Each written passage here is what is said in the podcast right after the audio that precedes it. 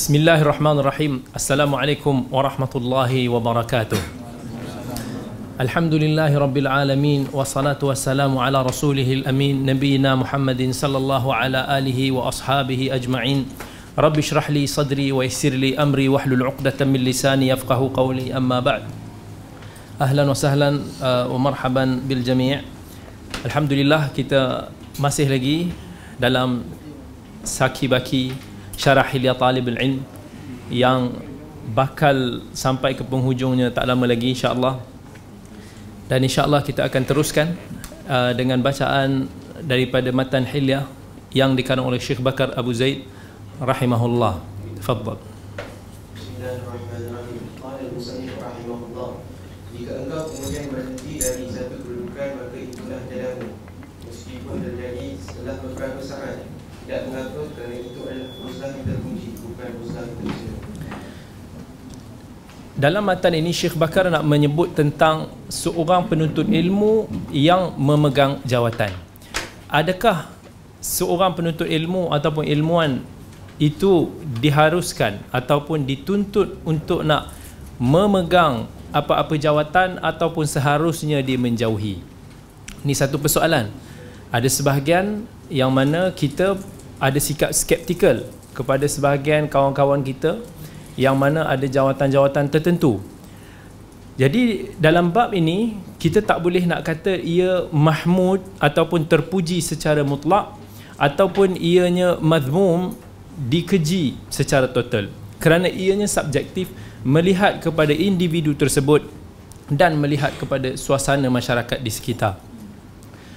Kalau kita kata tak ada seorang pun yang nak memegang jawatan. Jawatan yang kita maksud kat sini ialah seperti menjadi qadi ataupun yang seumpamanya. Kalau zaman dulu disebut sebagai qadi ni macam kata ketua hakim, mufti, apa-apa yang memutuskan soal halal, soal halal, soal haram, tentang urusan-urusan besar dalam masyarakat. Macam umpamanya pada masa kita sekarang ni macam kata jawatan mufti, jabatan ketua hakim, bukan qadi zaman uh, kat Malaysia ni lah. Sebab kalau kalau disebut qadi kat Malaysia ni dia lebih kepada uh, jurunikah kan. Uh, tapi kalau uh, zaman ulama, zaman salaf dulu bila disebut qadi ni satu jawatan besar yang yang mana manusia, masyarakat semua merujuk kepada dia. Soal urusan-urusan membabitkan keuangan, darah, itu dan semuanya, soal-soal besar. Jadi adakah kita sebagai talibul ilm dituntut ataupun diharuskan untuk nak memegang jawatan sebegini? Kita tengok kepada pandangan Ibnu Mas'ud. Ibnu Mas'ud radhiyallahu an, seorang sahabi, seorang sahabat yang faqih, seorang yang alim dalam bidang Quran, sampai disebutkan antara sahabat yang paling a'lam bi kitabillah, yang paling tahu dan faham tentang kitabullah. Ibnu Mas'ud bagi tahu, la an ajlisu qadiyan baina ithnaini ahabbu ilayya min ibadati sab'ina sanah. Aku ni kalaulah aku dapat menjadi seorang qadhi yang memutuskan antara kedua pihak ni, lebih aku sukai daripada aku beribadah tujuh puluh tahun. Maksudnya Ibnu Mas'ud suka menjadi qadhi. Sebab apa? Adakah kita nak kata Ibnu Mas'ud ni gila kuasa ke? Tak. Tapi sebabkan Ibnu Mas'ud, kita tahu macam mana iman dia, macam mana ilmu dia. Jadi orang yang macam ni sesuai merebut fadilat, ganjaran-ganjaran yang Allah kurniakan kepada seorang qadhi. Yang mana dalam hadis riwayat Bukhari dan Muslim, Nabi sallallahu alaihi wasallam sebut, "Idza hakama al-hakim fajtahada thumma asaba falahu ajran." Yang mana kalau seorang hakim itu berijtihad dalam suatu perkara, of course dengan landasan ilmu, disiplinnya, bukan ijtihad yang macam kita kata pandangan kita sendiri. Kita adalah talibul ilm, tak cukup malakah, tak cukup kemahiran nak menjadi seorang mujtahid, tiba-tiba kita kata ijtihad saya boleh kot. Tu tak dikira. Tapi ni ijtihad seorang yang memang layak pada uh, pada tempat dia. Lalu ijtihad dia tu betul, maka Allah akan kurniakan dia dua ganjaran. Dan kalau dia ijtihada thumma akhta, dan dia tersilap dalam ijtihad dia, falahu ajrun wahid. Dan dia akan mendapatkan satu sahaja ganjaran, iaitu orang yang betul dua kali ganda, orang yang salah tu, imam yang salah tu, dia dapat satu pahala. pahala yang Allah sediakan bagi orang-orang yang menjadi qadi ataupun hakim. Jadi kita tak kata bahawa memegang sesuatu jawatan ini satu benda yang tercela, sebab kadang-kadang kita ambil kisah sebahagian ulama' yang lari daripada memegang jawatan kan. Macam kita dengar Abu Hanifah yang sanggup disebat di penjara. Abu Hanifah nak lari daripada uh, ditawarkan jawatan kepada dia, dia sanggup disebat sepuluh kali sebatan sehari. Abu Qilabah sanggup lari keluar ke Mesir sebab dia tak mau, macam keluar daerah, sebab dia tak mau memegang jawatan. Jadi sebahagian orang ingat kenapa para ulama macam ni sampai dia tak mau. Dan kat sini kita tengok dia berbeza situasinya. Hukum dia juga berbeza kepada tiga.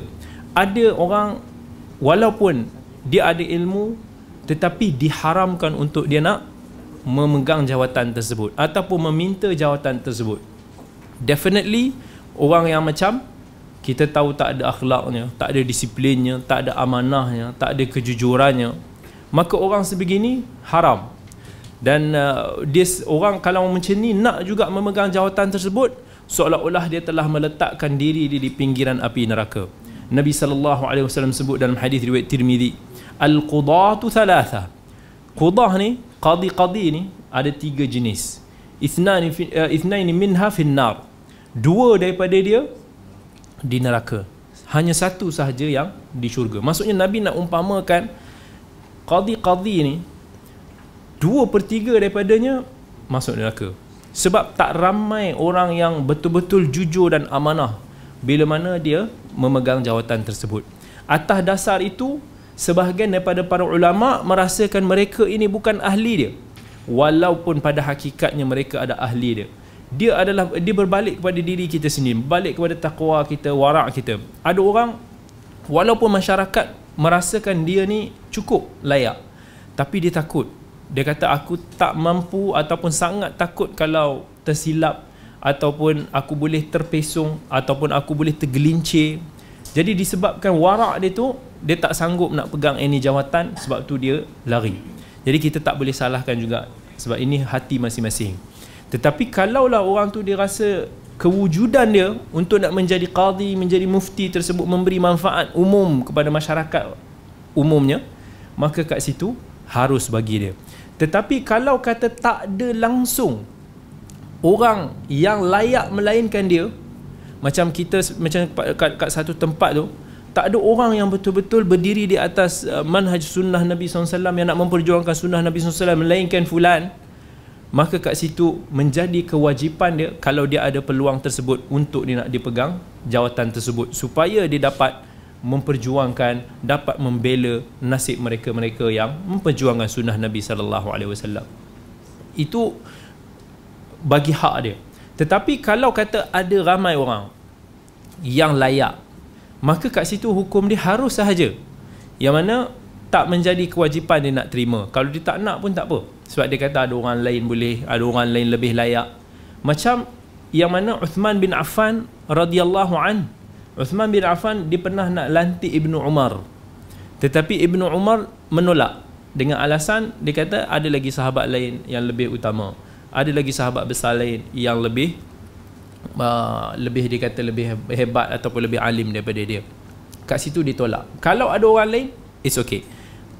Ataupun kalaulah kat sana masyarakat mengenali dia lebih daripada fulan, antara A dengan B, walaupun dari sudut keilmuan kita tengok hampir sama ataupun setara, tetapi masyarakat lebih kenal A, lebih percaya pada A, mungkin lebih mengambil kata-kata A, yang B ni tak berapa dikenali, maka kat situ A lebih utama untuk di diletak ataupun diserahkan jawatan tersebut.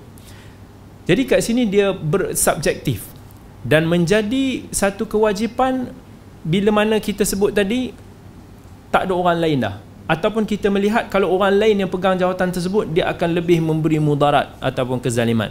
Sebab tu Al-Imam Ahmad bin Hanbal rahmatullahi alaih bila mana ditanya uh, tentang sikap dia terhadap jawatan, dia kata adakah kamu mahu hak-hak manusia itu tercicir?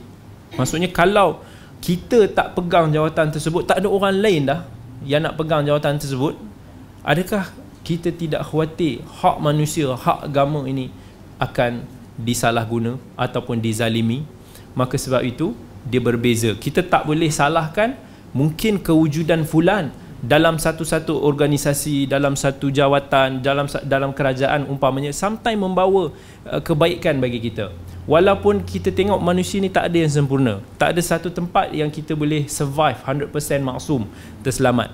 Tetapi kita doakan moga-moga kebaikan yang dilakukannya itu lebih banyak daripada keburukan dia. Innal hasanat yudhibnas sayyiat. Sesungguhnya kebaikan yang banyak itu memadamkan keburukan. Jadi kita doakan buat sahabat-sahabat kita, siapa-siapa sahaja yang ada mana-mana jawatan, dalam mana-mana pihak sekalipun, moga-moga mereka sabat, mereka tetap dalam nak memperjuangkan sunnah Nabi sallallahu alaihi wasallam, memartabatkan Islam. Kita doakan sedemikian kerana cabaran di sana bukannya susah. Bila mana kita terlibat dalam jawatan, dalam politik, kita pun tahu dia punya ranjau dia. Tak semua orang boleh survive. Ada orang dia kata aku tak boleh survive dalam ni, aku tak mau. Tapi so dia dia, dia dia menjauhkan diri. Ada orang dia rasa dia strong, mungkin dia boleh hadapi, dia boleh. Maka kita doakan supaya Allah berikan taufik kepada dia. Jangan kita terus cela dia. Mungkin banyak, dan kita tahu banyak kebaikan yang dilakukan, sama ada yang kita tahu maupun yang kita tak tahu. Apa pun, bila melibatkan satu jawatan, melibatkan harta, kita kena very careful, sebab manusia selalu tewas kepada pangkat dan juga harta. Sebab itulah dalam hadis Abi Hurairah radhiyallahu anhu riwayat Bukhari dan Muslim, bila Nabi sebut sab'atun yudhilluhumullah yauma la dhilla illa dhilluh, tentang tujuh golongan yang akan mendapat naungan arasy Allah di akhirat kelak. Yang tujuh golongan ni yang susah manusia nak nak selamat.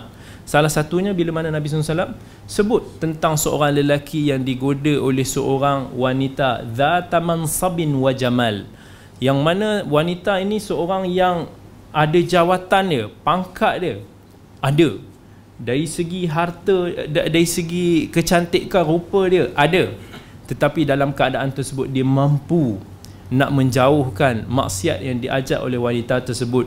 Dan dia mengatakan, inni akhafullah, sesungguhnya aku takutkan Allah. Maka ganjaran yang besar Allah sediakan dia di mahsyar kelak.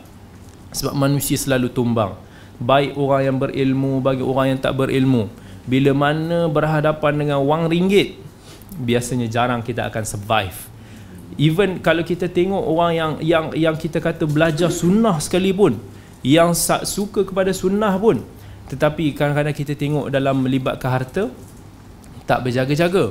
Bila berhutang, tak mau bayar, ataupun mengelak daripada kena bayar, ataupun bila bila ada satu harta yang disyubhah, yang tidak diketahui halal dan haramnya, cepat je kelabu mata.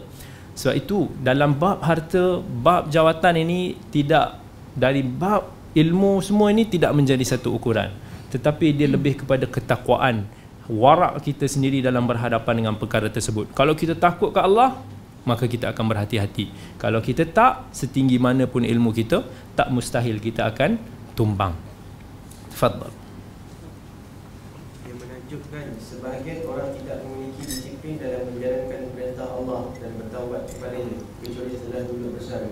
Hal ini meskipun taubatnya termasuk disyariatkan, akan tetapi agamanya dengan agama orang lemah sama saja, kerana manfaat ini tidak mampu berbumbas luas. Sementara pada saat saat ia menuduki jabatan, saat ia boleh memaksimalkan manfaat, justru ia menjadi orang yang bermanfaat dan berhaka. Atau hal ini diri dan tidak diri menyuruhkan kebenaran. Syekh nak bagi tahu kat kita, ramai manusia hari ini, bila mana dia pegang jawatan, bila mana dia ada dalam sesuatu jawatan tersebut, dia tidak menyuarakan kebenaran, ataupun dia mendiamkan saja.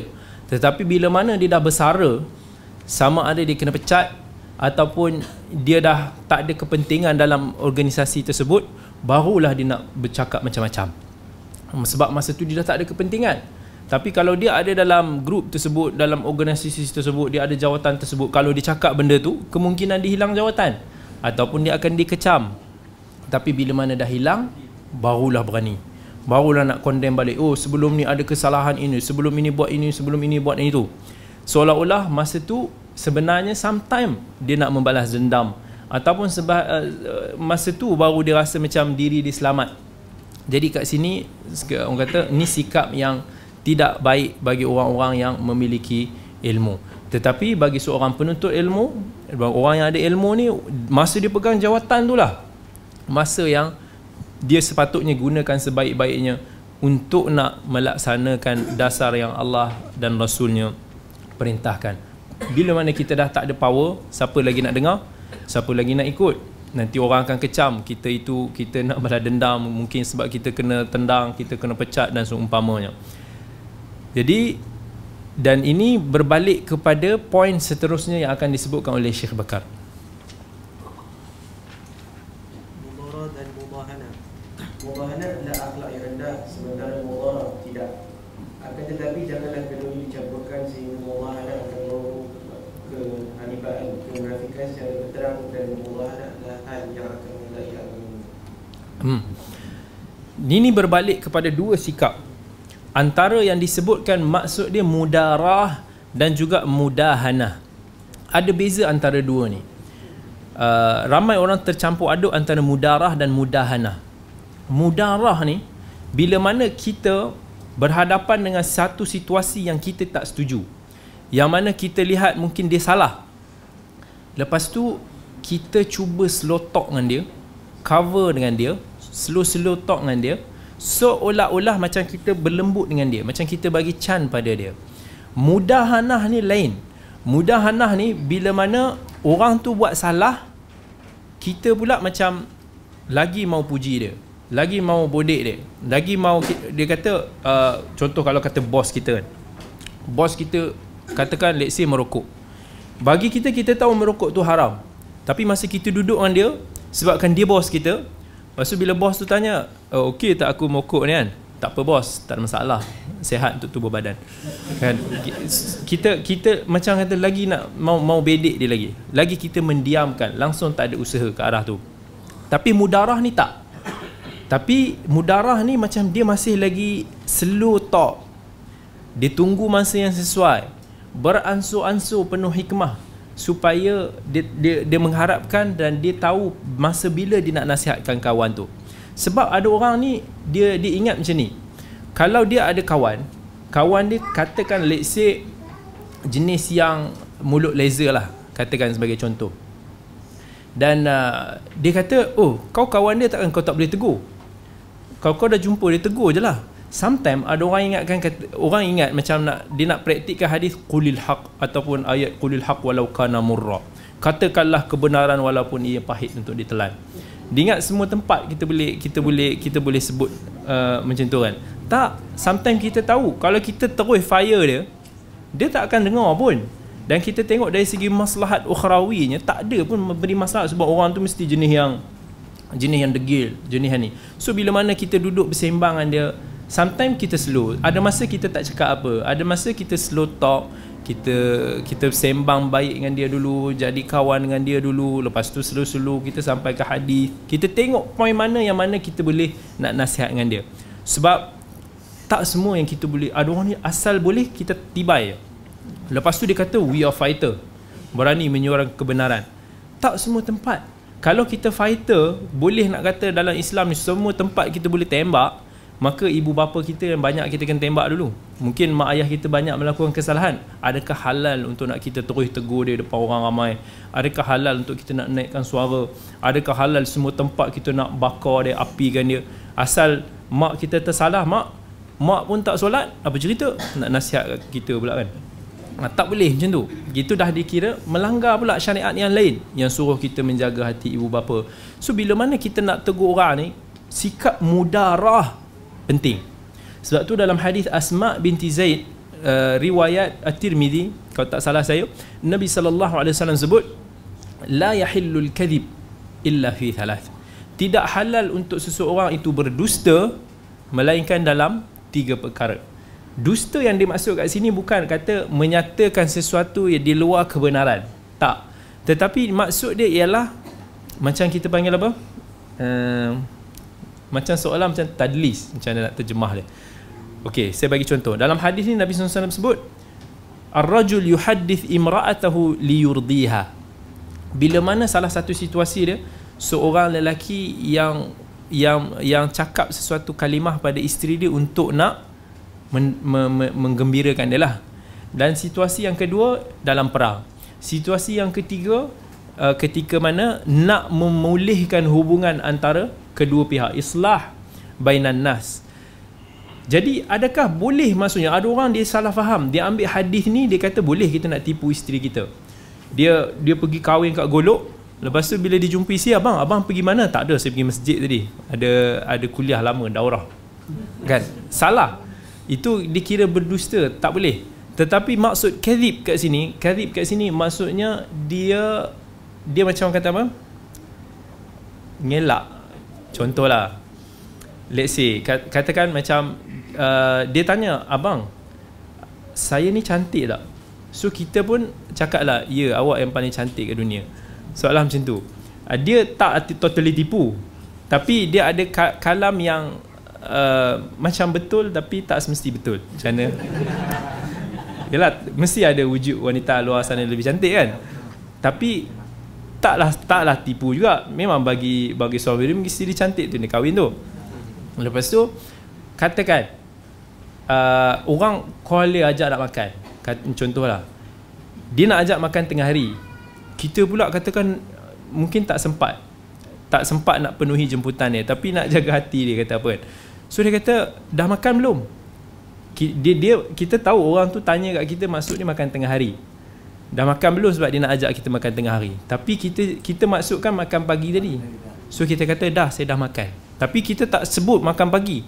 So kita taklah tipu sangat, tapi dia macam kata apa, ha, macam uh, cover-cover sikit lah. uh, Jadi itu maksud dia macam dalam maksud karib dalam hadis ni. Jadi uh, ini yang mudarah ni, sometimes kita gunakan situasi ikut tengok maslahat dia. Ada masa yang sesuai kita nasihat, tak semua masa yang kita boleh tembak. Daripada mana kita cakap macam ni? Daripada hadis Nabi sallallahu alaihi wasallam dalam sahih, ketika mana Aisyah radhiyallahu anha sebut datang seorang lelaki. Orang seorang lelaki ni dia datang ni minta izin kepada Nabi sallallahu alaihi wasallam, yang disebutkan minta izin dengan cara yang kasar. Kemudian Nabi sallallahu alaihi wasallam sebut bi'sa akhul ashirah, ataupun dalam riwayat lain bi'sa ibnul ashirah. Macam kata buruk betul perangai uh, si fulan lah, uh, si fulan daripada kabilah sekalian. Tapi bila, uh, itu sebelum Nabi jumpa dengan dia. Bila lelaki tersebut masuk, Nabi layan dia, Nabi senyum dengan dia, Nabi macam muliakan dia, macam itulah. So Aisyah dia pelik, dia tengok. Bila lelaki tersebut dah pergi, dia kata kat Nabi sallallahu alaihi wasallam, dia kata aku pelik, tadi sebelum dia masuk kau cakap macam kau kritik dia, tapi bila dia masuk jumpa dengan kamu, kamu nampak macam senyum, happy tu dan ini. So apa Nabi sallallahu alaihi wasallam sebut? Mata ahitani fahisha, bilalah bila kamu mendapati aku ini seorang yang buruk sikap. Inna asyarran nas manzilatan yaumal qiyamah, sesungguhnya manusia yang paling buruk di sisi Allah di akhirat kelak kedudukan dia ialah mereka yang manusia belah daripada dia sebabkan akhlak dia buruk, sebabkan sikap dia buruk, sebabkan lidah dia buruk, sebabkan kelakuan dia buruk. Manusia tak berani nak dekati dia, manusia tak suka nak mendekati dia. Manusia sebegini yang Nabi sallallahu alaihi wasallam sebut seburuk-buruk kedudukan di sisi Allah Azza wa Jal. Jadi ini antara dalil yang mana kita boleh mudarah. Mudarah ni kita tolak ansur dulu, tolak ansur dulu. Tak adalah kalau kita duduk makan dengan bos kita, asal jumpa je bos, haram tu bos, tiba-tiba dia esok dia hantar resign, terus kita tak dapat nak nak, nak nasihat dia. So kita kita slow down dulu. Mungkin hari ni kita buat macam batuk esok kita kata uh, bos saya sakit tekak sikit kan. Uh, nanti mungkin minggu depan, anytime bila bila kita tengah enjoy together, slow-slow sikit kan. Uh, bos uh, hadis ni Nabi sallallahu alaihi wasallam sebut, uh, contohlah slow-slow. Tu contoh je. Jadi itu beza mudarah dengan mudahanah. Mudahanah ni tak, kita iakan je, walaupun salah ia ia tanpa ada usaha nak menyampaikan kebenaran tersebut. Jadi uh, sifat macam ni kita kena jauhkan kalau kita seorang penuntut ilmu. Teruskan. Asyik dengan kitab, kemudian ilmu telah ditarik iaitu keluasan bermakna dan keperluan yang mendesak terhadapnya. Layaknya ilmu memerlukan nafas. Munculnya kecacatan adalah akibat dari kurangnya ilmu dan dicapainya keimanan sesuai dengan kadar pencapaian terhadap ilmu. Kerana itu, kegandungan para pencari terhadap ilmu semakin bertambah serta tergila-gila terhadap pelbagai jenis buku. Semakin bertambah semakin mengenai hal ini, banyak sekali kisah para ulama, termasuk kisah yang sudah dimuat dalam berbagai macam kitab yang sudah lengkap dan dicetak. Kerana itu, tamaklah dengan membaca kitab-kitab induk dan ketahui bahawa kitab-kitab induk itu tidak mampu ditinggalkan. Janganlah engkau membeli perpustakaanmu dan merosakkan pikiranmu dengan buku-buku murahan, terutama buku-buku hadiah, kerana itu adalah racun yang mematikan.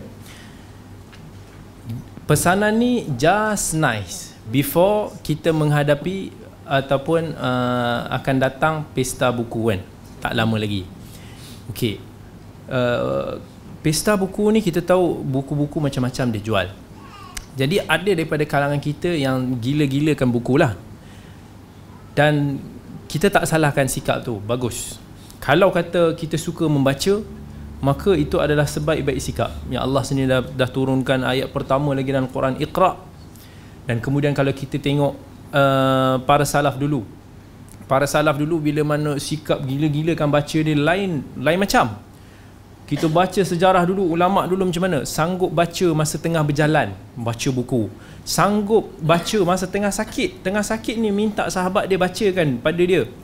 Ada yang sambil makan baca. Ada yang sambil dia tengah menulis membaca ni disuruh orang suap. Sebab sebab apa dia suruh orang suap? Dia tak sempat menyempat. Dia kata kalau aku makan nanti semua serabut, biar ada orang suapkan. Dia minta adik dia suapkan. Ada orang yang masuk toilet pun bacakan daripada luar. Banyak kisah-kisah macam ni. Kita tengok sikap para salaf dulu dengan buku. Sampai kan Al-Imam An-Nawawi rahimahullah, dia baca Kitabul Wasit. Dia baca Kitabul Wasit tu empat ratus kali. Bukan empat kali. Kita hari ni empat minit je kot. Ataupun nak empat kali tu memang minta maaf lah. Ni empat ratus kali baca nak bagi faham. Sampai kita tengok lagi anak murid Al-Imam Syafi'i, dia kata dia baca karangan Al-Imam Syafi'i kan, Kitab Ar-Risalah atau Umm tu. Sampai lima ratus kali dia baca. Setiap kali baca, dia kata aku jumpa faedah baru. Aku faham something yang baru. Dahsyat. Kalau orang macam ni, dia nak beli buku pun tafadhal. Tetapi ada sebahagian sikap yang mana saya perhati daripada dululah, ramai penuntut ilmu ni dia terlampau gairah beli beli beli beli beli beli. Kita tahu kitab ni manfaat, bagus kalau dibeli, maybe untuk manfaat lain masa akan datang. Tapi kita sebagai pembeli tu seharusnya juga manfaatkan apa yang kita beli. Banyak orang pula dia tidak merancang kitab apa yang dia nak beli. Lainlah dia millionaire ke, dia memang kaya ke, nak beli besar-besar banyak-banyak tu silakan. Tapi ada orang ni kemampuan, kebanyakan penuntut ilmu ni dia punya keuangan dia terhad. Ada yang sampai meminjam, ada yang sampai berhutang dan sebagainya. Jadi nak plan nak beli ni penting supaya kita tak muflis di kemudian hari. Sebab tu Syu'bah bin Al-Hajjaj bila dia disifatkan ahli hadis ni macam mana, dia kata man talabal hadithi aflas. Siapa yang menuntut ilmu hadis ni dia akan muflis. Sebab kitab hadis ni terlampau banyak. Kalau kita nak kumpul kitab hadis sahaja, memang kita definitely tak kahwin. Sebab tak ada duit dah nak buat mas kahwin. Jadi ini kena perhati. Dan saya tengok banyak orang dibeli kitab-kitab yang dia memang tak akan baca. Zaman sekarang ni kita tahu dah banyak kitab-kitab P D F. Jadi kita kena bijak, tahu kitab mana yang sesuai kita rujuk P D F dan kitab mana yang sesuai kita untuk nak beli. Sebab kitab sekarang bukan mahal, eh, bukan murah. Bukan murah, mahal. Antaranya saya bagi sebagai contoh. Banyak pelajar ni uh, suka masa kat Madinah dulu, dia suka beli uh, ni silsilah hadis as-sahihah wa dhaifah li oleh Syekh Albani. Banyak tebal macam tu kan. Harga dia pun lebih seribu ringgit. Tapi semua letak tu susun kat rak, cantik. Ni merah, ni biru. Kan, yang biru yang sahih, yang merah yang dhaif. Tak ada pun nak buka pun nak baca. Sebab apa? Bila mana orang nak check apa? Okey, apa penilaian Syekh Albani dalam hadis ni? Dia cari komputer juga. Ha, dia bukannya pergi buka kitab tu. Kemudian dia bukan bidang hadis umpamanya, tiba-tiba dia pergi beli kitab At-Tarikhul Kabir, Al-Bukhari punya kitab tentang perawi-perawi. Dia tak buka pun kitab tu nak baca. Kalau nak pakai pun kitab tu, only bila kita tengah buat kajian hadis. Itu pun ramai orang sekarang ni pakai P D F, sebab kitab tu tebal. Orang nak cari satu persatu ni lacu, kita guna P D F lagi. Jadi kita tengok situasi kewangan kita. Kita beli mana kitab yang kita rasa kita boleh baca dulu, yang mana kita kita kita nak baca apa story tale sebelum tidur, yang mana kita boleh baca yang tak ada dalam P D F, mudah untuk nak kita buat rujukan. Yang mana kalau kita tahu baca, feel dia lebih best. Jadi kat situ jangan kita sibuk beli yang kitab tebal-tebal ni, mahal seribu. Kalau kita nak beli dua puluh buku macam tu, tak kena dua puluh ribu pun dahsyat. Jadi rancang dulu pembelian yang sebaiknya. Cari antaranya kitab-kitab macam tesis-tesis yang diterbitkan, yang mana tu semua sangat berguna, yang satu dua jilid pendek-pendek, ataupun kitab yang kita fikirkan specialize dia dalam bidang kita, dan kita boleh adjust yang mana kita nak mencukupi dengan P D F ataupun yang tak. Kitab-kitab terkini susah kita nak dapat P D F, melainkan mungkin beberapa tahun yang akan datang. uh, Kitab-kitab yang kita boleh baca. Uh, percayalah, ramai orang beli Siyar A'lam An-Nubala Al-Zahabi. Al-Zahabi kita tahu dia ada Siyar A'lam An-Nubala berapa jilid. Ramai orang beli sebab orang tahu ni kitab yang Masya Allah sangat bermanfaat, tapi tak ada siapa pun nak baca. Sebab bila dia baca haddatsana fulan an fulan an fulan, baru cerita, cerita baru pula haddatsana fulan an fulan, hmm, lalah tutup buku, tak mau tak mau baca dah. Sayang, rugi. Tapi kalau tak beli buku, tak nampak cantik pula bilik kan. Kalau beli banyak-banyak, nampak macam wallpaper. Lawa sikit, boleh boleh kata apa, uh, snap, letak sebagai cover kat Facebook. Ni tanda aku seorang ilmuwan lah. Cover dia buku-buku contoh. So buku ni kita rancang betul-betul, sebab dia bukan murah. uh, Walaupun kita gairah uh, manfaat, jangan kita pakai beli je. Beli apa yang memberi manfaat kepada kita, dan kita rancang untuk masa depan. Buku ni kalau kita beli akan memberi manfaat untuk kita selepas kita grad nanti, ataupun beberapa tahun akan datang, yang mana kita susah nak, nak jumpa kitab-kitab ni. Tafadhal. Koleksi buku di perpustakaan, engkau harus membaca kitab-kitab yang dirangkai di atas kitab istilah, mendalami minat-minat hukum, mendalami rahsia-rahsia permasalahan. Termasuk yang paling utama adalah buku-buku guru-guru Syekhul Islam Ibn Taimiyah rahimahullah, Ibn Qayyim dan Jauziyah rahimahullah, dan selain itu kitab-kitab di bawah ini. Ah, ini Syekh nak sebut tentang antara kitab-kitab yang disuggestkan untuk nak kita belilah. Penulisan-penulisan yang disebutkan tadi, kitab-kitab Ibnu Taimiyah, itu pun nak kumpul kitab Ibnu Taimiyah dia dah banyak. Kitab-kitab Ibnu Qayyim rahimahullah, dia ada Mausu'ah Ibnu Qayyim yang Syekh Bakar sendiri antara yang isyraf. Syekh Bakar Abu Zaid yang yang yang kita tengok yang buat kitab ni, Hilyah Talibul Ilm ni, dia punya specialize dia banyak pada uh, Ibnul Qayyim. Dia punya penulisan dia, dia punya tahqiqat dia, dia, dia antara yang isyraf ataupun supervise penulisan banyak penulisan-penulisan Ibnul Qayyim rahimahullah. Yang ni dua tokoh ni pentinglah untuk nak kita utamakan dalam kita punya pembelian. Yang pertama, kitab-kitab Al-Hafiz Al-Zahabi rahimahullah, dan yang paling utama adalah kitabnya At-Tauhid. Ya. Ya, Ibnu Abdul Bar, seorang ahli hadis, tokoh dalam madhab Maliki. Kitabut Tamhid, Kitabul Istidhkar, antara kitab-kitab yang sering menjadi rujukan, especially uh, Tamhid.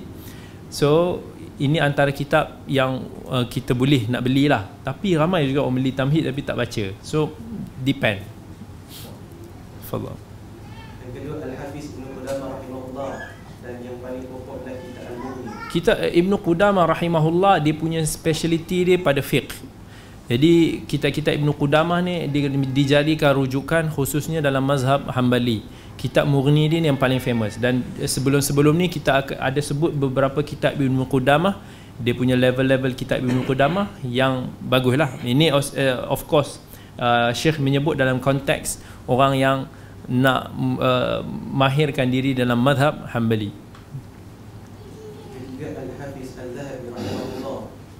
Kitab Al-Hafiz Al-Zahabi, seorang ulama hadis yang terkenal, kitab dia terlampau banyak. Al-Zahabi ni adalah idola kepada Ibnu Hajar rahimahullah. Ibnu Hajar ni masa dia belajar, dia dia idolize, dia dia sangat um, apa memandang tinggi Al-Imam Az-Zahabi.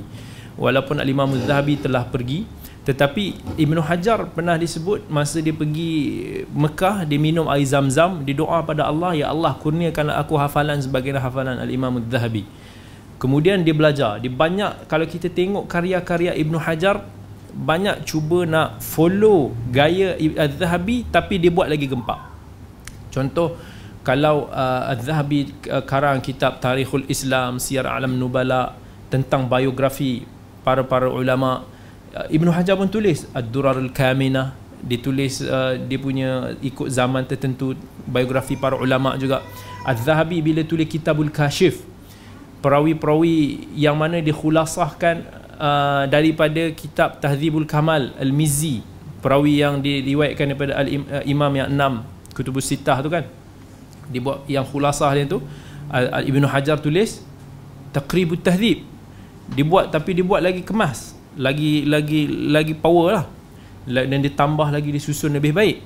Az-Zahabi tulis Tadhhibut Tahdzib, tiba-tiba dia buat, Ibnu Hajar buat Tahdzibut Tahdzib, dia counter balik, menyebabkan orang tak buka kitab Az-Zahabi, orang tengok kitab Ibnu Hajar je, sebab dia buat tu, dia buat lagi gempak.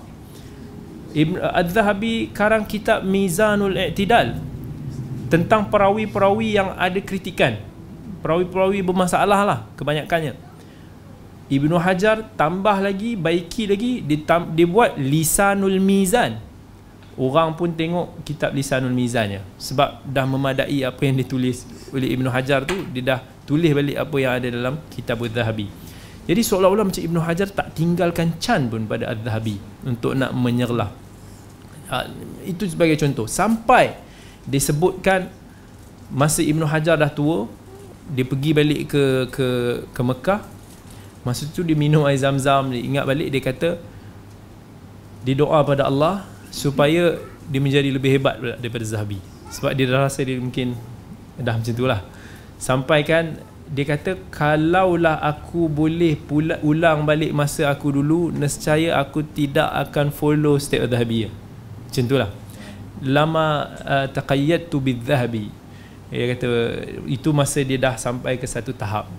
Rahmatullahi alaihim, kedua-duanya imam besar yang sangat berjasa kepada umat. Seterusnya Al-Hafiz Al-Nawawi rahimahullah. Al-Imam Nawawi kita tak nafi lah. Kalau dalam fiqh ni dia ada Al-Majmu', dalam dalam hadis, syarah hadisnya dia ada Kitabul Minhaj, syarah Muslim Sahih Muslim Ibn Hajjaj. Uh, kita pun tahu uh, matan Arba'in Nawawi, dia ada kitab uh, Tahdzib Asma' wal Lughat. Dia ada kitab macam-macam lah, sangat banyak. Imam An-Nawawi Riyadhus Salihin tak lupa, antara kitab yang paling famous di dunia. Jadi karya Imam An-Nawawi antara karya-karya yang barakah, penuh dengan barakah, yang mana Allah sebar luaskan kitab-kitab dia walaupun umur dia ringkas. Al-Hafiz Ibn Kathir rahimahullah. Ibn Kathir dia ada juga kitab dia dalam uh, Mustalahul Hadith yang menjadi rujukan sekarang, ringkas. Begitu juga yang paling terkenal ialah Tafsir Al-Quran Al-Azim, ataupun dikenali sebagai Tafsir Ibnu Kathir, yang mana sangat macam kata mesti bagi talibul ilm kena ada Tafsir Ibnu Kathir. Kalau dia rasa dia susah nak baca Tafsir Ibnu Kathir, at least belilah dia punya Mukhtasar Tafsir Ibnu Kathir, Syekh Ahmad Syakir ada buat. Jadi Mukhtasar tu dia bu dia buang balik sanad-sanad yang mana dalam Az-Zahabi uh, Ibnu Kathir tulis dalam tafsir dia, dan kemudian dia ringkaskan ke mana poin-poin yang perlu. So siapa yang mampu hafal Mukhtasar Ibn Kathir ni, alhamdulillah. Fadhal. Seterusnya Al-Hafiz Ibn Rajab rahimahullah. Ibn Rajab ulama Hanbali yang ada banyak kitab-kitab dia, dan antara yang masyhur daripada dia Al-Qawaidul Fiqhiyah. Siapa yang betul-betul nak mempelajari uh, usul uh, bab kaedah fiqhiyah ni, maka digalakkan untuk nak mencari kitab Ibn Rajab, yang juga merupakan seorang pakar ilal hadith, yang ada dia punya uh, karangan dia dalam Al-Ilal. Seterusnya Al-Hafiz Ibnu Hajar Al-Asqalani rahimahullah. Ibnu Hajar memang tak nafilah, kita tak boleh nak tolak, Amirul Mukminin fil hadis pada kurun dia. Seorang yang semua bidang, even dalam hadis ni dia macam seolah-olah membaiki balik kitab-kitab Khatib Al-Baghdadi dan juga kitab Az-Zahabi. Dia buat balik, dia buat yang terbaik, masya-Allah. kalau kita nak susun, nak beli semua je kitab Ibnu Hajar yang disebutkan lebih, ataupun Al-Hafiz Al-Zahabi kalau tak salah saya, dia sebut kitab Ibnu Hajar yang dikumpulkan lebih kurang dua ratus lapan puluh tujuh kitab. Dan kitab dia bukan bukan nipis-nipis macam ni yang berharga lima belas ringgit. Tak. Kitab dia kalau kita tengok macam Fathul Bari, Taghliqut Ta'liq lima jilid. Kalau kita tengok lagi kitab Al-Isabah, terjemah tentang biografi para sahabat, kitab besar-besar. Kita pun tak tahu bila masa ditulis. Dahlah dia memegang jawatan sebagai qadi di Qahirah masa tu. Kemudian dengan jawatan dia mengajar di beberapa madrasah, menjadi khatib dan umpamanya. Dengan zaman tak ada internet, tak ada lampu, kita tak tahu bila dia tulis. Masya Allah. Tapi masa para ulama ni penuh barakah. Niat mereka yang ikhlas, Allah berkatkan mereka mempunyai karya-karya. Hari ni kalau kita nak susunkan dalam rumah kita pun Ibnu Hajar punya karya je, takkan kita mampu. So Ibnu Hajar ni antara karya yang sangat baik. Al-Hafiz Ash-Shawkani rahimahullah. Al-Hafiz Ash-Shawkani dia semakin ke depan. Jadi Imam Ash-Shawkani antara kitab dia yang famous yang yang yang disebutkan penting untuk nak kita tahu ataupun ada, kitab Nailul Autar. Nailul Autar ni dia dia macam syarah kepada hadis-hadis dalam Muntakal Akhbar yang ditulis Al-Majdi Ibn Taimiyah, uh, yang mana dia lebih luas daripada Bulughul Maram. Siapa yang nak start uh, hafal hadis, maka dia boleh start dengan Umdatul Ahkam, ringkas empat ratus lebih hadis. Kemudian pergi kepada Al-Muharrar ataupun Bulughul Maram. Dalam Muharrar dalam sekitar seribu tiga ratus hadis, Bulughul Maram hampir seribu enam ratus hadis. Kemudian kalau dia dah, dah dapat yang tu, pergi kepada Muntakal Akhbar. Nailul Autar adalah syarahan kepada kitab ni, dan kitab dia sangat bermanfaat. Dia mensyarahkan secara fiqh dan hadis, menghimpunkan antara fiqh dan hadis. Seterusnya Syekhul Islam Al-Imam Muhammad Ibn Abdul Wahhab rahimahullah.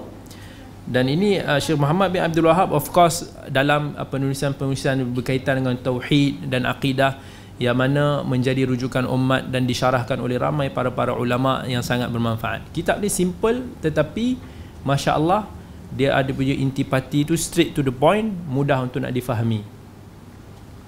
Kitab-kitab ulama dakwah, terutama yang paling pokok adalah Durar As-Saniyah. Demikian pula kitab-kitab As-San'ani rahimahullah, Ad-Durar As-Saniyah, Durar As-Saniyah. Demikian pula kitab-kitab As-San'ani rahimahullah, terutama kitab ini yang sangat bermanfaat, Subulus Salam. Subulus Salam adalah syarahan kepada Bulughul Maram. Yang kita biasanya belajar Bulughul Maram, antara awal syarah dia dan juga antara syarahan yang baik ialah Subulus Salam oleh Al-Hafiz As-San'ani.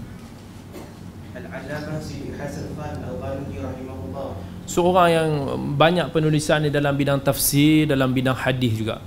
Kitab dia sangat bagus. Al-Allamah Muhammad Amin Shanqiti rahimahullah, terutama kitabnya Adwa'ul Bayan. Syekh Muhammad Amin Shanqiti adalah genius zaman dah dah meninggal, tapi kira zaman ni yang mana semua para ulama kalau sebut Syekh Amin Shanqiti ni ajaib. Ha, dia pun kita pun tahu daripada Shanqiti. Dia punya kepala dia komputer. Jadi kalau kita tengok misalnya, kalau kita baca je kitab tafsir Adwa'ul Bayan, Masya Allah, kita ajaib. Especially kalau kita tengok awal-awal surah Al-Baqarah, surah Al-Imran, surah An-Nisa, macam mana dibahaskan dari sudut fiqh dia, yang direlatekan, direlatekan dengan tafsir. Seolah-olah dia orang kata uh, Syekh Amin Shanqiti ni ayat Quran tu semua nampak depan mata dia. Mak, kalau orang berdiskus dengan dia pun sekejap dia petik sana, sekejap petik sini, sekejap petik sini, sekejap petik sini, anywhere. Tapi nak dapatkan hafazan macam tu bukan mudah. Itu yang saya cuba masakan dengan anak-anak murid saya ni. Saya nak try to recreate balik program macam tu, yang mana semua pun pernah tengok ada video-video dia. Belum habis soalan, nombor ayat tu dengan satu perkataan tu dia boleh ingat nombor berapa. Seolah-olah macam Quran tu depan mata dia. Even kalau kita buka Quran pun kita tak sempat cari macam tu. Dia tanya perkataan tu dia ingat dua puluh tiga, dua puluh lapan, lapan puluh, lima puluh sembilan, semua dia tahu. Itu adalah sebagai satu contoh hafalan depan mata. Okey. Uh, Okey. Okey, dia dah sebut ini. Cumanya dalam syarahan Syekh Ibn Uthaymin kepada matan ni, Syekh Ibn Uthaymin dia lebih fokus kepada suruh kita untuk nak mengutamakan ataupun beli kitab-kitab yang yang yang yang yang terdahulu. dia tak berapa sarankan kita beli kitab-kitab yang semasa. Tapi saya berpandangan banyak daripada kitab-kitab semasa yang sangat-sangat bermanfaat, khususnya kalau kita tengok tesis-tesis ilmiah yang diterbitkan, kajian yang mendalam dalam satu-satu bab, sangat bermanfaat. Any tesis bermanfaat itu antara benda yang saya suka kumpul, tesis ilmiah, sebab dia dibuat dengan detail dan dia ada supervision yang bagus. Dan begitu juga kalau kita tengok sebahagian daripada para ulama semasa, bila mana dia mengulas suatu isu tu dakik, sangat teliti, Masya Allah, dan sangat ada kritis yang dahsyat. Kalau baca kitab-kitab Syekh Musa'id Al-Tayyar, kita baca Doktor Syarif Hatim Al-Auni misalnya, antara ulama-ulama yang ada pemikiran yang kritis dan penulisan dia orang semua sangat bermanfaat. Jadi tak boleh dihukumkan secara umum, tetapi kita tengok kepada, kita kenallah siapa penulis dia. Tafadhal. Termasuk berinteraksi dengan kita. Jika engkau memiliki sebuah buku, maka janganlah engkau masukkan secara langsung ke pustakaanmu, kecuali setelah engkau membuat daftarnya terlebih dahulu, atau membaca mukadimahnya, atau membaca daftar isinya, atau membaca bab-babnya. Jika engkau langsung meletakkannya di pustakaan bersama cabang-cabang yang sejenis dengannya, mungkin akan lewat waktu-waktu yang lama, kemudian umur habis tanpa sempat melihatnya lagi, dan ini banyak terjadi. Hmm. Dalam bab, Syekh nak bagi tahu kita, kalau at least buku yang kita beli, kalau kita tak mampu baca pun, tak mampu nak telaah dia semua, at least baca dia punya introduction, muqaddimah, dan jangan lupa baca dia punya isi kandungan dia. At least kita tahu buku tu cerita tentang apa.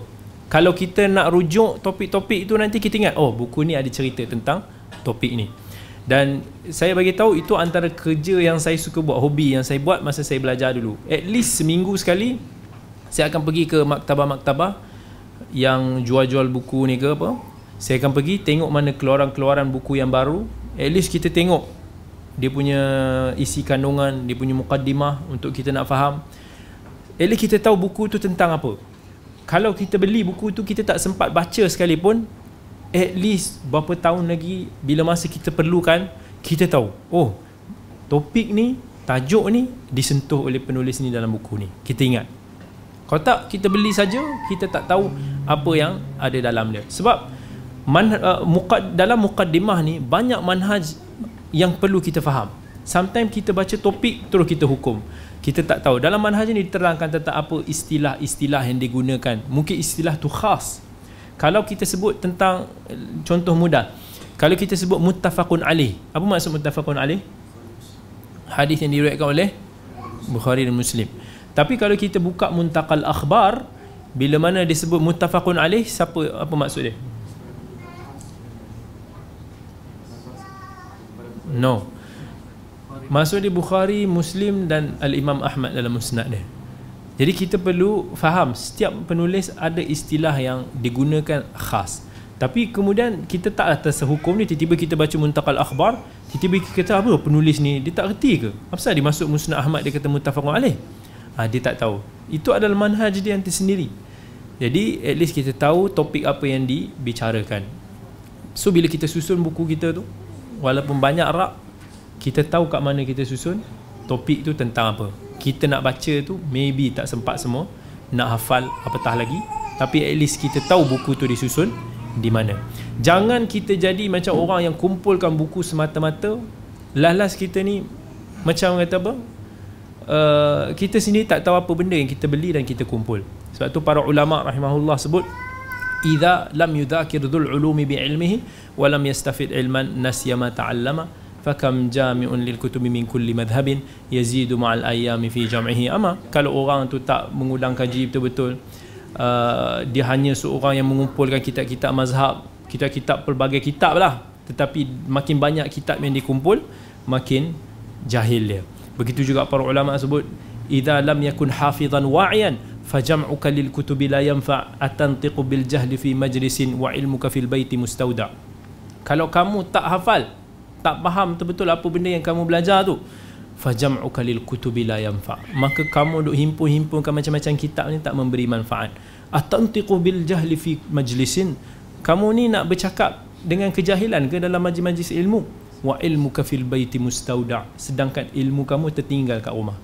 Maksudnya apa? Ilmu kita pada buku, sebab kita tak hafal, kita tak faham dia, so kita tertinggal. Kalau istilah sekarang ni, ilmu kita pada komputer kita lah. Kalau tak ada komputer kita, habis. Tiba-tiba kita sampai masjid, alamak, laptop lupa, habis. Ilmu kita tertinggal di rumah. Jadi itu yang dimaksudkan pesanan daripada uh, ulama' tersebut. Sambung. Hmm? Apa dia? Tertinggal apa? Haa, okey.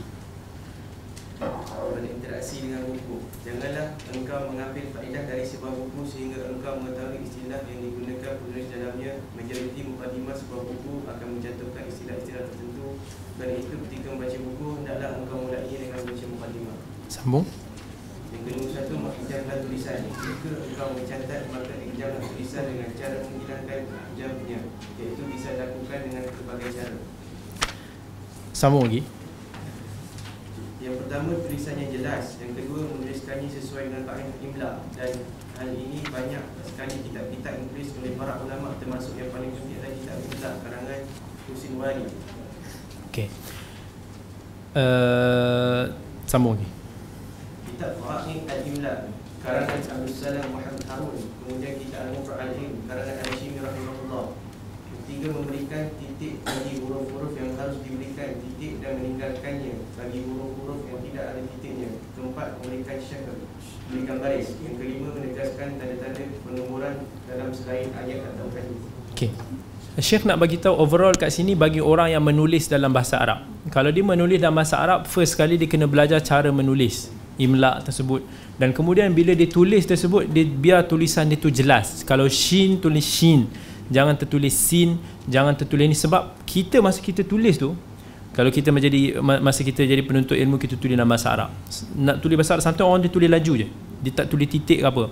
Masa tu dia boleh nampak, sebab benda tu baru lagi disebutkan oleh guru dia.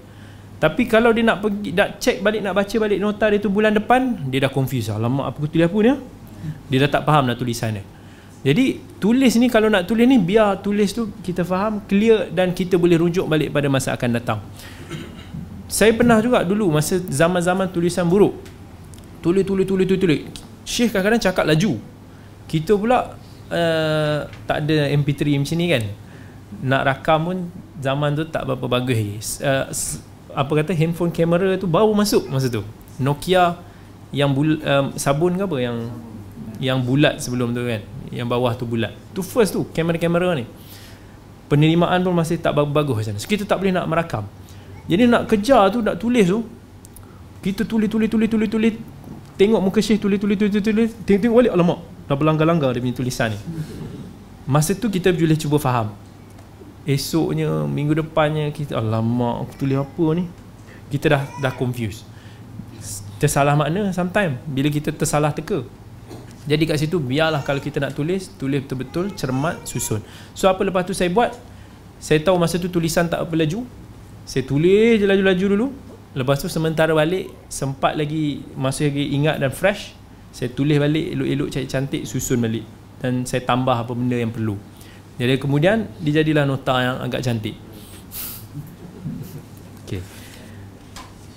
Pasal ketujuh, bab yang seterusnya. Okey. Ini adalah bab yang terakhir kita dalam uh, syarah Hilyah. Kita ada lagi, kalau tak salah saya, kita ada minggu depan. Dan insya-Allah kita cuba habiskan minggu depan. Sebab minggu lagi satu, minggu lagi satu dah pilihan raya. Hari Rabu seterusnya dah pilihan raya, mesti cuti kan? Sana? Hari Rabu, hari Rabu cuti mengundi kan? Ramai yang balik kampung nanti kata uh, malam tu orang tunggu keputusan, orang tengok T V. Lepas tu minggu lagi satu, Rabu seterusnya kita dah Ramadan. So bila Ramadan ni saya pun akan off. Jadi kita ngam-ngam, kita ada lagi minggu depan untuk kita nak habiskan syarah Hilyah yang mana kita telah bersama selama berbulan-bulan lamanya. Jadi Should kita teruskan sikit lagi ataupun dah penat? Okey, kita sambung sikit lagi supaya kita mampu habis minggu depan. Okey, sambung. Yang kedua, klaim dusta. Hendaknya engkau berhati-hati untuk tidak berpura-pura ahli dengan klaim dusta atas ilmu. Misalnya engkau menganggap bahawa engkau menguasai satu ilmu padahal engkau tidak menguasainya, atau engkau menganggap ilmu ahli dalam satu bidang padahal engkau belum meyakinkannya. Jika engkau melakukannya, maka hari itu akan menjadi hijab yang sangat tebal dari datangnya cahaya ilmu. Ha. Klaim dusta ni overall kita ada ulas sebahagiannya dalam beberapa minggu lepas tentang seorang yang al-mutashabbi' bima lam yu'ta, seorang yang cuba mengenyangkan diri dengan sesuatu yang dia tidak ada. Kita pernah ulas sebelum ni panjang lebar. Cuma dalam poin ni kita nak highlight, kita jangan menipu kalau kita tak tahu. Maksudnya ada orang ni dia buat apa tau? Ni satu story ni Syekh saya pun bagi tahu kat. Jadi dia kata ada orang kalau kita tanya, dia ada satu tips. Kalau orang tanya kita apa-apa soalan, kita jangan kata kita tak tahu. Malu nak kata kita tak tahu. Katakan fihi khilaf, ada khilaf. Ataupun kita sebut ada dua pandangan dalam pendapat tu. Jadi sampai kalau orang tanya apa-apa, khilaf, khilaf, khilaf. Sampai orang bila tanya bab akidah pun, orang kata Allah itu Esa ke? Khilaf. Itu dah masalah tu. Jadi hati-hati. Apa yang kita tak tahu, kita sebut tak tahu.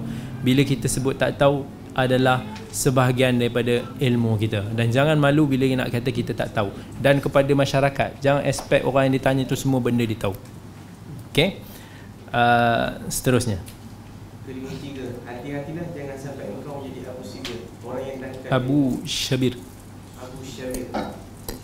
Dikatakan bahawa itu mempunyai tiga tingkatan. Sesiapa yang masuk dalam tingkatan pertama, ia, maka ia akan besar kepala. Siapa yang masuk ke tingkatan kedua, maka ia akan masa kecil di hadapan, maka akan masa kecil di hadapan, di hadapan Allah. Dan sesiapa yang memasuki tingkat ketiga, maka dia tahu bahawa ia belum memperolehnya. Masya Allah, poin ini sangat betul. Kalau dia, dia, dia kata kat sini, biasanya marhalah, peringkat pelajar menuntut ilmu ni disebut kat sini ada tiga. Peringkat yang pertama, dia dia akan jadi belagak. Peringkat kedua, dia kata tawaduk. Peringkat ketiga, dia rasa dia jahil. Wallahil azim, benda ni kita rasa masa kita belajar dulu. Masa dekat Madinah dulu, masa masuk tahun pertama, kita duduk pun dengan student tahun pertama lah masa tu, daripada macam-macam negara. Pening nak tidur. Ni especially nak Ramadan nak dekat ni kan. Bila Ramadan tu, kita nak tidur, dia pula duk bergaduh. Wah, ni tarawih dua puluh rakaat bid'ah kata bid'ah, bid'ah kata bid'ah. dua puluh lapan, dua puluh lapan. Gaduh pasal tu bertekak. Kita Allah aku kena kita nak tidur ni masalah. Kewajipan jiran tu tak jaga. Duk bergaduh pasal sunat tarawih. Memang kita nampak masa tu orang yang baru belajar ni sebab apa? Dia pergi belajar dia masih tak tahu apa. Bila dia belajar tahun pertama tu dia dah rasa macam dia dah tahu segalanya. Oh, ilmu baru, ilmu baru, dia punya dia punya semangat itu tinggi. Masa tu orang kata semangat gaduh tu tinggi. Jum, jumpa je siapa-siapa orang, tuan ni salah ni. Tuan apa ni? Buat bid'ah ni. Contoh. Masa tu semua benda dia nak cantasnya. Terus dia rasa macam feeling alim tu ada. Masa tu banyak dia, nak, dia dah jadi mufti tahun pertama. Banyak kita boleh dapati. Siapa yang ada pengalaman ni belajar ni mesti dia tahu. Bila dah masuk naik tahun dua macam tu, dah slow sikit. Oh, ada lagi banyak rupanya ni kan. Ingatkan semua subjek kita dah belajar lah, rupanya banyak lagi subjek. Masa tu dah slow dah, aman sikit. Masuk tahun tiga ni, ah, kita dah mula rasa macam, betul lah macam yang disebutkan ni, dah mula ada rasa tawaduk sikit. Rasa macam Ha, macam-macam lagi benda yang kita tak tahu rupanya. Kita kita biarlah dulu, tak payahlah gaduh-gaduh. Lepas tu bila kita dah masuk tahun empat, kita dah rasa ya Allah, jahilnya kita. Banyak pula tu. Bila tengok lagi level orang belajar dekat dirasat ulia, pengajian tinggi kat master P H D tu, dengan macam-macam yang masa tu baru kita nak terdedah. Masa tu kita akan jadi orang yang cukup baik, Masya Allah. Biarlah adik-adik kita yang bergaduh dulu, itu warrior kita. Bos, tunggu dulu kat belakang. Masa ni benda tu memang kita rasa, tak nafi, dan benda tu antara yang kita sendiri rasa.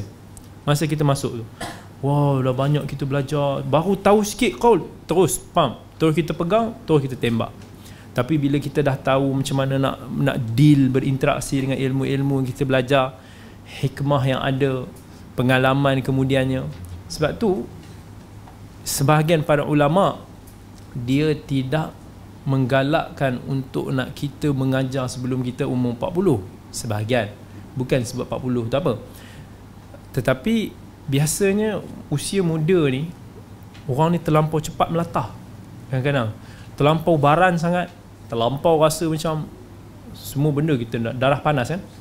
Tapi bila dah makin tua, dia akan rasa slow. Saya kira alangkah baiknya kalau kata orang-orang muda ni diambil manfaat daripada pengalaman orang-orang veteran, orang tua yang dah lama berkecimpung dalam bidang dakwah ni. Ambil manfaat dia, tengok. Kalau kita tengok dia orang masa muda pun macam tu juga. Tapi kenapa masa tua ni macam baiknya, ya Allah, senyum je kan? Apa yang buatkan dia jadi macam tu? Kita nak belajar daripada pengalaman dia, supaya kita tak adalah ulang proses yang sama. Asalkan orang muda baru yang masuk bidang dakwah, semua semua hot temper, tak mau macam tu. Biar kita gunakan manfaat pengalaman orang-orang lama ni, belajar hikmah yang mereka ada. Kalaulah lah. Okey, sambung lagi. Yang ke lima puluh empat, menampilkan diri sebelum ahli.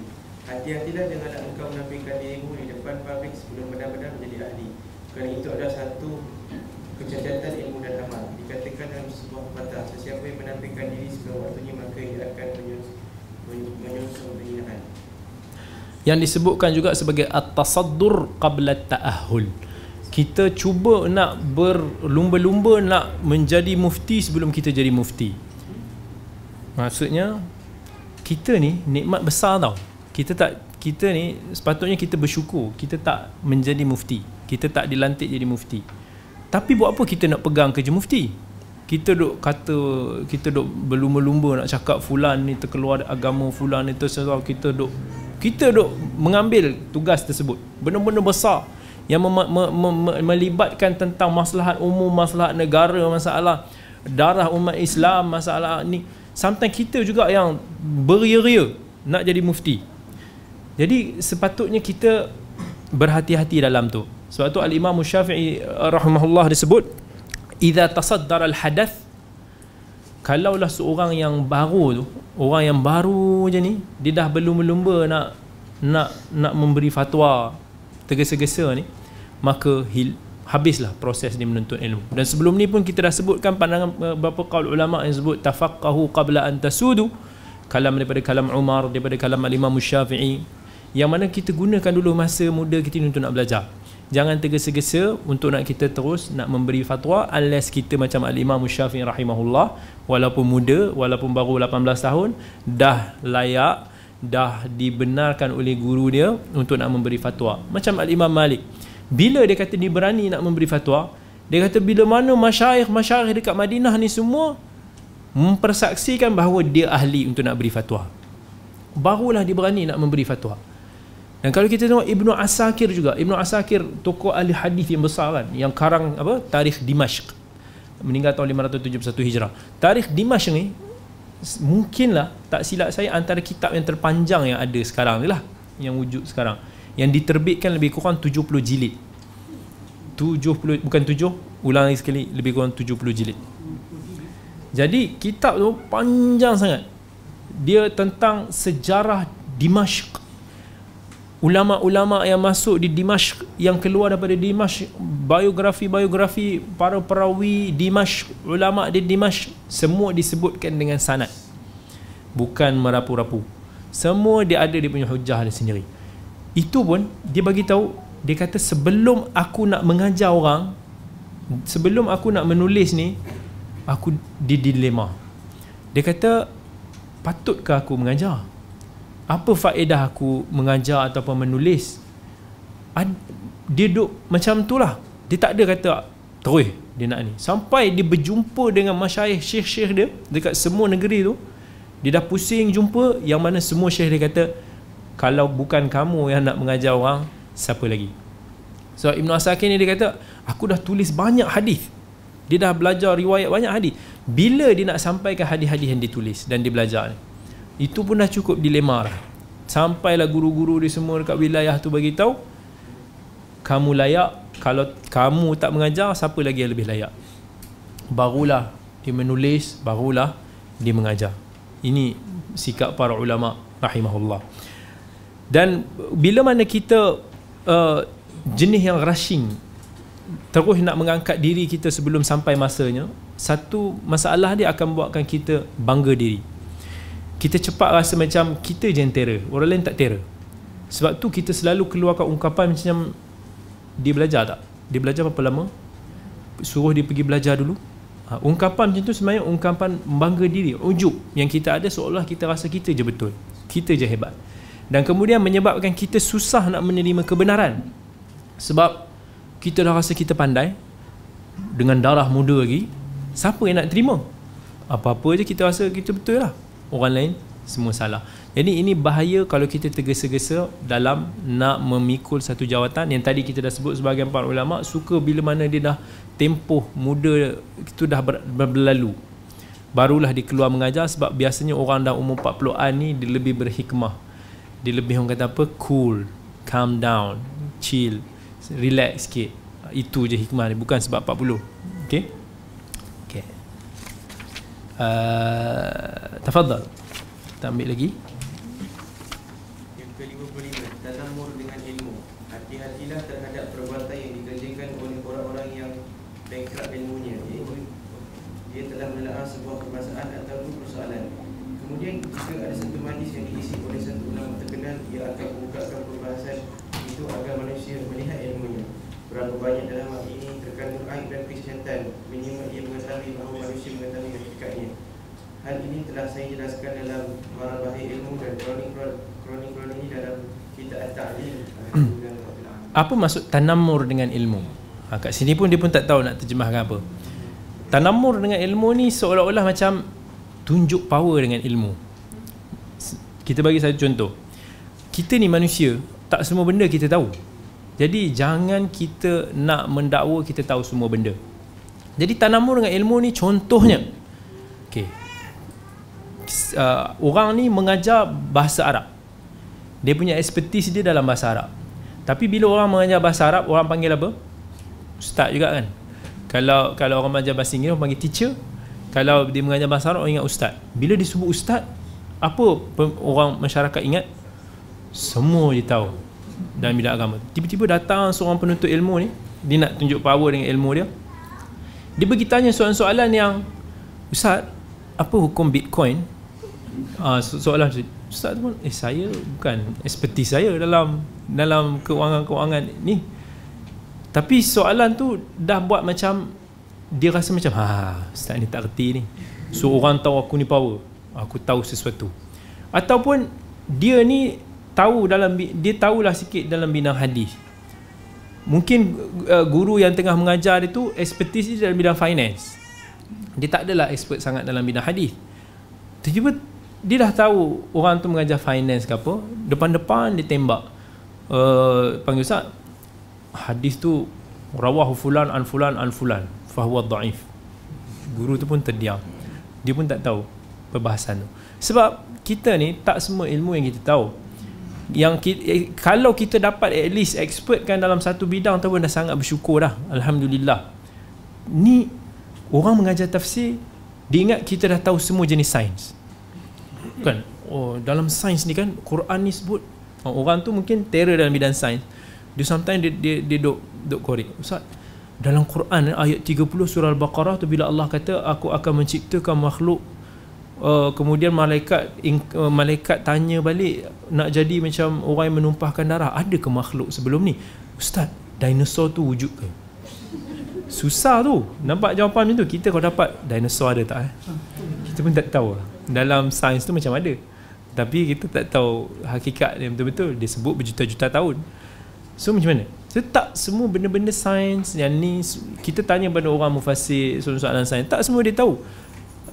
Jadi kita jangan dalam bab ni kita nak show kita punya power dalam bab ni.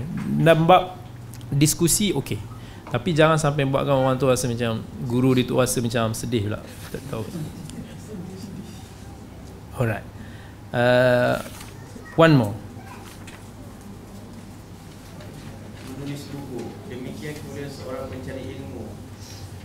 Diwanti-wanti agar tidak menulis buku yang tidak memenuhi kriteria penulisan yang kelapan, yang ujungnya hanya untuk memenuhi kertas kosong. Peringatan agar tidak menyibukkan diri dengan menulis sebelum sempurna semua perangkatnya, sebelum sempurna keahliannya, sebelum ilmu matang di tangan gurumu, kerana engkau akan menunjukkan keahlianmu dengan menulis buku dan mengungkapkan keburukan diri sendiri. Ada pun menyibukkan diri dengan menulis yang bermanfaat bagi orang yang memang telah layak, telah sempurna semua perangkatnya, telah beragam berbagai pengetahuannya, orang-orang yang telah biasa menelaah, merajaah, menelaah, menghafaz, meringkas dan membuat catatan terhadap masalah-masalahnya, maka menulis buku adalah satu salah satu aktiviti yang orang-orang yang berakal cerdas. Sambung satu lagi. Jangan lupa perkataan Al-Khatib Al-Baghdadi, barang siapa yang menulis buku maka dia telah menjadikan akalnya di atas sebuah tabak yang kemudian diperlihatkan kepada orang-orang. Alright. Bab ni uh, Syekh nak pesan kepada kita, jangan kita tergesa-gesa juga untuk nak menulis buku. Sebab menulis buku ni lagi bahaya. Sebab dia susah nak tarik balik lah. Bila kita tulis buku ni, kalau kita rushing, kadang-kadang kita tergesa-gesa nak tulis buku untuk public, maksud dia. Kalau kita tulis untuk rekod diri sendiri, untuk kita buat kajian sendiri, itu tak apa. Tapi bila kita nak ulas satu-satu benda besar, tapi kita kita nak kita tulis cepat kepada publik satu isu yang besar, kontroversial, maka ini yang tak digalakkan. Sebab dikhawatiri kita masih belum mencukupi keahlian kita, belum cukup syarat kita. Sebab tu banyak daripada buku-buku uh, penulisan-penulisan hari ini mungkin kurang sikit nilai ilmiah dia, kurang daripada disiplin, dari sudut disiplin penulisan, disiplin ilmu itu mungkin tak ada. Orang nak cerita, nak, dia nak tulis tentang ulumul hadis, tapi dia sendiri belum praktis pun banyak dalam bidang hadis. Dia tak tahu pun banyak lagi tentang perbahasan ilmu hadis. Tak ada pun latihan-latihan dia. Tetapi bila mana dia mengkritik ulama hadis, Masya Allah, dahsyat. Begitu juga bila mana dia tulis, uh, dia dia macam sampai ke tahap tak ada nilai amanah. Kalau kita tengok banyak petik-petik je, itu pun sometimes petikan tu disandarkan kepada penulis asal. Sebahagiannya dia lebih kepada mencuri. Dia mencuri idea asal dan kemudian dia tak nisbahkan kepada orang asal supaya nampak macam dia the own kepada fakta tersebut, owner kepada fakta tu, sedangkan bukan. Ini berlaku banyak pada penuntut-penuntut ilmu. Dia kata bila mana dia tulis, takkanlah semua orang nampak aku kopi je. So sebahagiannya dipadamkan. Jadi ini satu apa ketidakjujuran dalam penulisan yang perlu kita elakkan. Biar kita dah betul-betul mantap, kita dah ada kemahiran yang betul-betul baik, kita, barulah kita menulis. Tapi elok juga kalau kita tulis sesuatu yang sesuai dengan masyarakat, uslub masyarakat. Sebahagian masyarakat kat luar ini dia tak berapa suka pun penulisan ilmiah ni. Berat dia rasa. Baru tulis-tulis sikit, hadis, nota kaki, hadis, nota kaki, dia rasa berat. Jadi sebahagian masyarakat ramai luar sana ni dia suka penulisan yang santai. So uh, kita boleh tulis perkara tersebut selagi mana untuk nak mengajak manusia ke arah kebaikan, nak mendekatkan orang nak membaca. Lagi-lagi di zaman yang masyarakat Melayu Muslim ni tak suka membaca. Susah kan? Kita Uh, susah nak tengok orang membaca di mana-mana. Baca lah, tapi maksudnya orang masih baca Facebook ke baca ni. Tapi kalau kita tengok di barat, masih lagi budaya membaca ni, Masya Allah, dahsyat. Even kita naik kapal terbang tu, buku ada je atas, atas-atas kerusi, atas meja tu duduk baca. Kita duduk naik kapal terbang buat apa? Movie kan, tengok main game ke dalam tu. Hidupkan balik budaya ni dan kita dekati masyarakat dengan pembacaan. Tapi kita belajar juga skill penulisan supaya dapat menambat hati pembaca. But jangan rushing, sebab especially dalam penulisan ilmiah, penulisan-penulisan membabitkan topik besar, sebab dikhawatiri kita tersalah menyebabkan kita tak dapat nak patah balik lah. Uh, sebab tu Al-Khatib Al-Baghdadi disebut orang yang menulis ni seolah-olah dia meletakkan otak dia di piring. Maksud dia manusia, orang boleh menilai kita punya tahap intelektual kita, kebijaksanaan kita, tahap pemikiran kita ni, macam mana orang boleh merasai makanan. Boleh rasa sedap, okey. Makanan ni berkualiti, okey. Makanan ni rosak, makanan ni basi. Begitu juga bila mana kita menulis, orang baca tulisan kita, orang dah tahu pemikiran kita macam mana, sikap kita macam mana. Kalau kita tak betul-betul siap, kita banyak melakukan kelompongan ataupun kesilapan, orang kata hmm, dia ni tak boleh pakai ni, ha, dah jadi macam tu. So be careful. Moga-moga Allah jadikan kita orang yang lebih sabar dan tidak tergesa-gesa dalam banyak perkara. Kita sambung lagi dalam siri akhir kita pada minggu hadapan. InsyaAllah kita bertemu lagi, dan selepas itu kita akan berehat seketika menanti Ramadan Al-Karim dan sebelum tu pilihan raya. Wassallallahu ala sayyidina Muhammad wa ala alihi wa sahbihi ajma'ina walhamdulillahi rabbil alamin.